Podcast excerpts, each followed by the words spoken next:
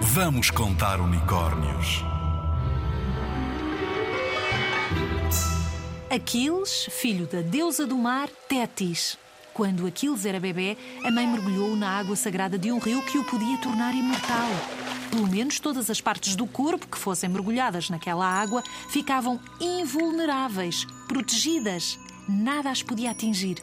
Segurou-o pelo calcanhar enquanto o mergulhava de cabeça para baixo.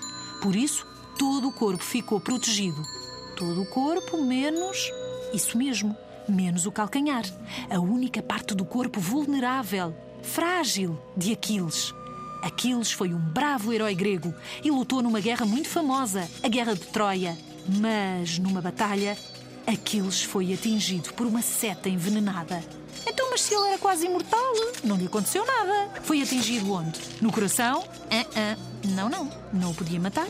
Na cabeça? Não. Não o podia matar. Pois é. Foi atingido mesmo no tal calcanhar que ficou seco quando a mãe o mergulhou na água do rio. Que grande azar! E caiu, morto, no chão. Daí a expressão calcanhar de Aquiles o ponto fraco de alguém.